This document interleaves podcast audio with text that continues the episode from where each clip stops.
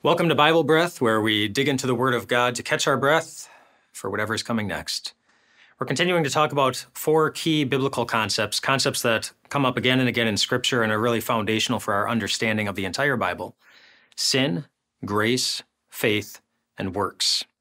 Today we're talking about grace what it is, how God showed it, and why it's really good news for absolutely everyone.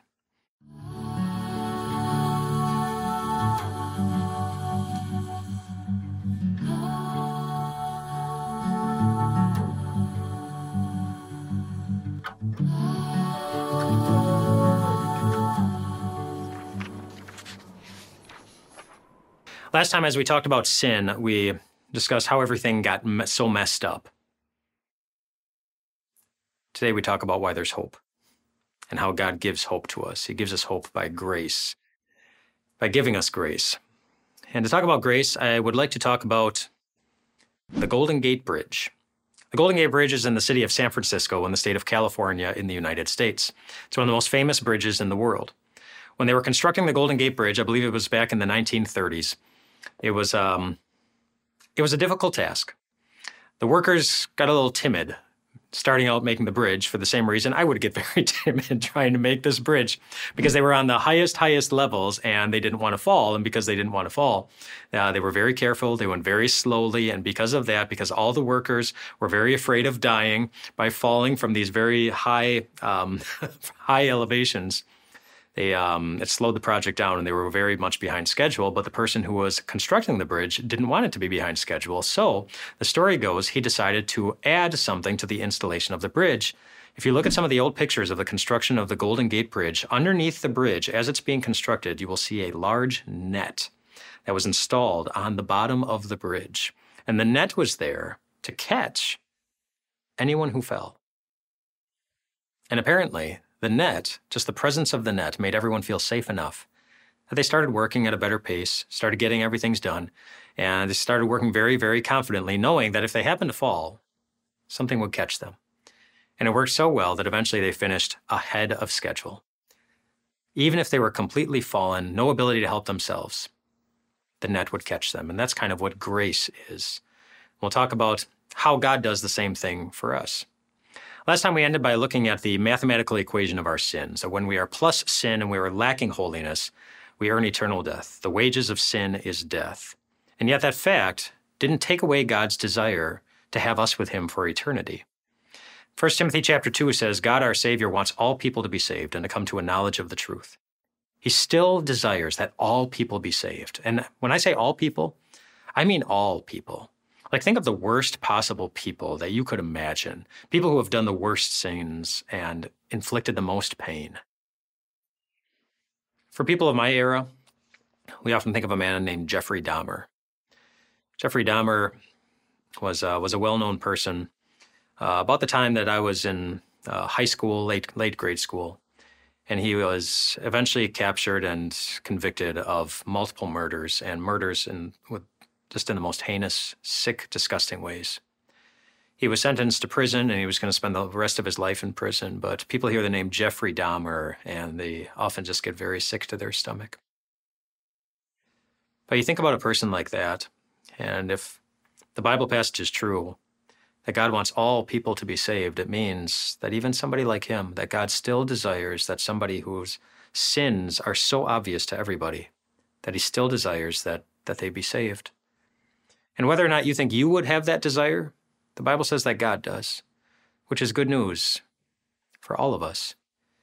If God desires that even somebody like Jeffrey Dahmer be saved, then it means that God desires that even on our worst day, when he sees that, he still desires that we are saved. And we see that all the way back in the beginning with the very first sin.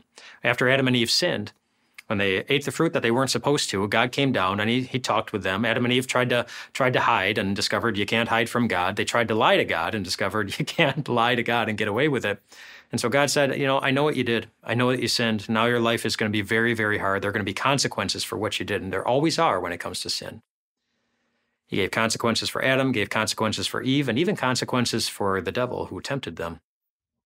But after he gave the consequences and said, you know, your life is going to get much harder in these specific ways. He looked at Satan and said, He said, I'm going to put enmity between you and the woman, between your offspring and hers. And her offspring one day is going to crush your head as you strike his heel. In other words, God was making a promise of grace that one day I am going to take action that undoes the evil that Satan afflicted in that garden. And it would be a long time before God would send the person who would crush the head of Satan and undo that. But along the way, God gave different previews that he was still coming. For example, one preview was after the nation of Israel had been slaves in Egypt for more than 400 years. God sent a man named Moses to go into the Egyptian uh, to go into Egypt and talk to Pharaoh and say, "You have to let my people go." But Pharaoh didn't want to let the Israelites go. There were millions of them, and they were really the workforce behind the construction of so much of what uh, what Egypt was. And so God, through Moses, sent different plagues, um, afflicted the Egyptians in a lot of different ways to make life difficult for them in a way that would hopefully humble them underneath God so that they would say, well, God is greater. We don't want to mess with him. And so we're going to do what he says. But, but Pharaoh wasn't willing to do that. Even though God sent all these plagues, he sent plague after plague and different things that he used to afflict them, which were all very difficult, made life very difficult for all of the Egyptians. But the last one was the worst. The last plague is we, uh, we call the plague of the firstborn, where God said to the Israelites, He said, One night I'm going to come into your camp and I am going to kill the firstborn son of every family except for the families who do something. For all the families who take their very best lamb, everybody had lambs, but uh, you take your very best lamb and you kill it, and you take its blood and you paint the blood over the door frames of your house. The Lord said, When I come, when I come to your house, if I see that blood over the door frame, I'm going to pass over your house and I'm going to spare everybody inside of it. And so that's what all the Israelites did. They took these lambs, and these lambs, in a sense, were sacrifices. Lambs that were sacrificed to save the people inside those homes. And that did two things. It not only compelled Pharaoh to set them free that night, because the Lord also went into the households of the Egyptians. And of course, Pharaoh did not take God seriously, and so he didn't take a lamb and paint any blood anywhere. God went into his home, and Pharaoh's firstborn son died that night. And that was enough to compel Pharaoh to want nothing more to do with God's people. He sent them away. But it was also a picture of what God was going to do someday through the Savior of the world that he promised all the way back in the Garden of Eden in Genesis. It was a picture of, well, what John the Baptist one day called the Lamb of God. John the Baptist was the cousin of Jesus, and John the Baptist was a baptizer. And one day he was baptizing people with the water, and Jesus came walking, came walking towards the water, and John stopped and he looked and he pointed and he said, Look. He said, There's the Lamb of God who takes away the sins of the world. That lamb that was sacrificed all those years back in Egypt was a picture of the Lamb of God, Jesus, who was going to be sacrificed to save God's people, but to save everybody, not from the Egyptians, but from our sins. And the reason Jesus was uniquely qualified to do that, because if you again look at the mathematical equation of sin, that we are plus sin and minus holiness and deserve death and hell, Jesus was the opposite. He was plus holiness, he was minus sin, and he earned eternal life in heaven. And yet, that's not what we see him enjoying as he hung on the cross and took our eternal death. He was suffering punishment for sins on that cross, sins that did not belong to him. He took our sins on himself so that we could take and receive the eternal life that he earned for himself. Isaiah talked about this, the prophet Isaiah. That's an Old Testament book where it says, We consider him, talking about Jesus, punished by God, him stricken by God, him afflicted. He was pierced, not for his own transgressions and sins, but for ours. He was crushed for our iniquities. The punishment that brings us peace with God, well, that was on Jesus. And by his wounds, we get to be healed. We all, like sheep, it says, have gone astray. Each of us turns to our own way. In other words, we have sins, but the Lord laid on him, on Jesus, the sins of everyone. Jesus was punished for our sins so that we could receive his eternal life that was earned by him. That's um, a basic gift that God is that God gave us is summarized in the book of John, and maybe the most famous Bible passage in the world, where it says, "For God so loved the world that He gave His one and only Son, that whoever believes in Him shall not perish, but have eternal life." That's why you see John 3:16 in so many places all over the world. That's why many people, even non-Christians, are familiar with it because it's a teaching of God's grace. That God gives us something that we didn't earn, but somebody else earned for us. So I want you to think about just as we talk about God's grace. Which of these do you think best describes God's grace? That God's grace is the love that we earn by keeping God's laws? That God looks at us and says, Good job, now I'm going to love you. God's grace is his love for us because we're better than most others.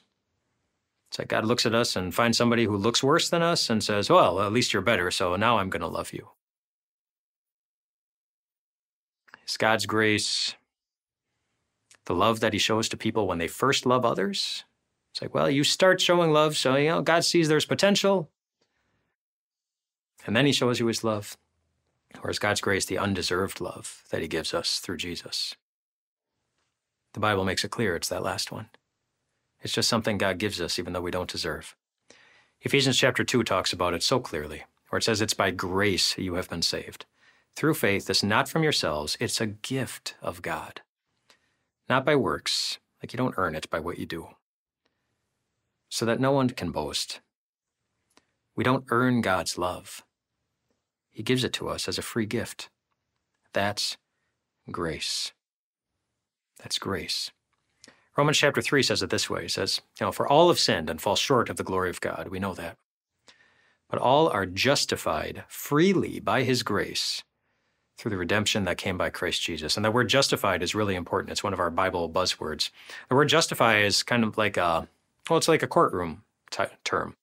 If somebody is on trial and they're waiting to see what the verdict is, they come in and the judge or the jury, they say, well, we've, we've reached a verdict and I declare the person not guilty. Not guilty of the crime. That person who was just declared not guilty was justified. To justify means to declare someone not guilty of something. And that is what God declares you through Jesus Christ. He looks at you and he sees someone who is not guilty of any sin. If we look at our lives, we know that's not true. But when we look at the sacrifice of Jesus on our behalf, biblically, it is. So there are some Bible buzzwords to keep in mind here that we've already talked about. To justify means to declare someone not guilty of their sins. Sacrifice is the act of offering one life for another, and that's what God did for us with Jesus. He was sacrificed as the Lamb of God. And then, of course, the word grace God's undeserved love for the world that led him to send his son Jesus to save it. That's grace. And I'm going to leave you with three reasons today why grace is really good news. One of those is found in 2 Timothy chapter 1, where it says that he saved us and he has called us to a holy life, not because of anything we've done, but because of his own purpose and grace. And this grace was given us in Christ Jesus before the beginning of time, but grace has now been revealed through the appearing of our Savior Christ Jesus, who has destroyed death, it says. Because of God's grace, death has no power over you anymore. To illustrate that, I would like to tell you how to um, escape a python attack. I found this in a in a handbook for like uh, for scouts, you know, or something or something like that um, for for boys groups. But uh, an old handbook of how to escape the attack of a python. A python, you might know, is a giant snake that will swallow its prey whole. And it gave the advice that if you happen to come across a python in the in the wild, uh, don't run away from the python because they'll be able to catch up with you and they'll just and they'll just devour you. Um, you won't be able to outrun a python; they're too fast. So instead, when you see a python, it said uh, it said lay down, lay down flat on the ground, and press your press your head down to the ground. The python will try to swallow you from the head down. But if you keep your head up, uh, uh, pressed up against the ground, they'll, they'll try, but they'll quickly give up and just go to the other side to start from the feet. And so they'll start devouring you from the feet, just kind of swallowing you whole. They won't start chewing or anything like that, but they'll start devouring you whole. And let the python do that and don't move. Sounds kind of terrifying. It says, let the python get it, let them get all the way up. And then once they are close enough up to like your chest area and, you know, up here, then that's when you take your pocket knife out and you insert it into the side of their mouth and you just, with a quick slit, it said, just cut them open. They will die instantly and they will have no power over you. The python swallows you, but it doesn't get to keep you. And because of what Jesus has done for us, because of the grace of God that sent Jesus, death is kind of the same way. Death gets to swallow us, but it doesn't get to keep us. Death isn't the end of the story anymore. Remember, the eternal life that Jesus won for us is still coming. A second reason that grace is good news for everyone is because it gives us the gift of that eternal life. Romans 6, the wages of sin is death, but the gift of God is eternal life in Christ Jesus our Lord. People search long and hard for the ability to live longer and longer and longer and longer. But nobody's been successful on this planet finding it. Ponce de Leon is one of the most one of the more famous people, looking for the fountain of youth, he called it. He thought that he could find some fountain of youth where if he drank the water, he would be able to live forever and he thought that he found it down in Florida somewhere, but you know what's true about Ponce de Leon today? He's dead. He's dead. And just like all of us die, but because of the grace given us in Jesus Christ, death isn't the end of the story for the Christian. We have eternal life waiting for us, and we have eternal life waiting for us in a very particular place that Jesus talked about in John chapter 14, where he looked at his disciples and he knew they were going to see some very difficult things in the next couple of days, Jesus dying and being taken from them. But he said, Don't let your hearts be troubled. Trust in God. Trust also in me. In my Father's house are many rooms. I'm going through all of this to prepare a place there for you, and I'll come back to take you to be with me so that you also may be where I am. By the grace of God, we already have places prepared for us in heaven. And Jesus spoke to his disciples that day as if it was already done because it is. Heaven is your home. There's a place prepared for you. It's waiting. These, um, these two lessons we've been talking about both sin and grace, and, and they have to go hand in hand as you talk about them. We can't appreciate God's grace, the gift that He gives us in eternal life, without first taking seriously our sins, that they are very, very real. And so, in a lot of churches, and you know, where where I pastor, we often remind ourselves of this in very intentional ways. We'll start out many of our worship services, most of our worship services, inviting everyone to confess their sins. Not specific sins you know, to one another or out loud or anything like that, but we remind each other of our sinfulness. Um, sometimes we speak a confession of sins together, saying, I know that I've sinned against God in my thoughts, in my words, and in my actions. We, do, we don't do that to beat ourselves up. We do that to remind ourselves of the beauty of what comes next in those worship services. When I get to stand in front of God's people who have just confessed their sinfulness, who are feeling pretty crummy about that, and say, hey, God's been merciful to us, and He gave Jesus as a sacrifice for all of our sins. You are forgiven. You are God's child by the grace of God. It is true. And you know that has an impact on you. Like how you look at yourself. How do you look at yourself? Or think of the people in the Bible. Imagine how they looked at themselves. Think of Moses. You know, Moses was guilty of murdering someone. Or the Apostle Paul, who before he became a disciple, he was guilty of overseeing the murder of Christians. Or there's King David, who committed adultery and conspired to murder someone. There's the disciple Matthew, who followed Jesus, but before he followed Jesus, he was a tax collector, and they didn't have the greatest reputation for being honest. And maybe you can see some of those things in your life too. In fact, Jesus said it's easier to find those things in our lives than we might be able to imagine. He said that, you know, anyone who just hates somebody else is really a murderer in God's book. It's the same desire. It's just if you actually take someone's life, you actually see it happen. But if you but God can see our hearts, and so He knows the desires that in, that's in there. He said, anyone who lusts after somebody who is not their spouse, it's like they've already committed adultery. God considers them guilty of adultery, just like King David was. Bible, the Bible tells us not to lie, like Matthew did. We can lie in all sorts of ways, in subtle ways and blatant ways. And when we do, and when we catch ourselves doing those things, we might look at ourselves and say, I know who I am and I don't like it very much. It's what the Apostle Paul knew about the people he was writing to in the, in the city of Corinth.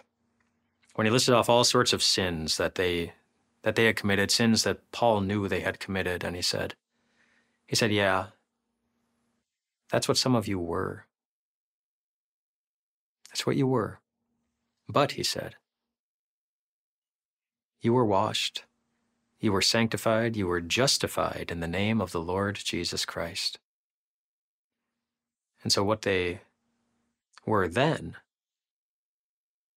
is the same thing that you are right now a child of God by the grace of God.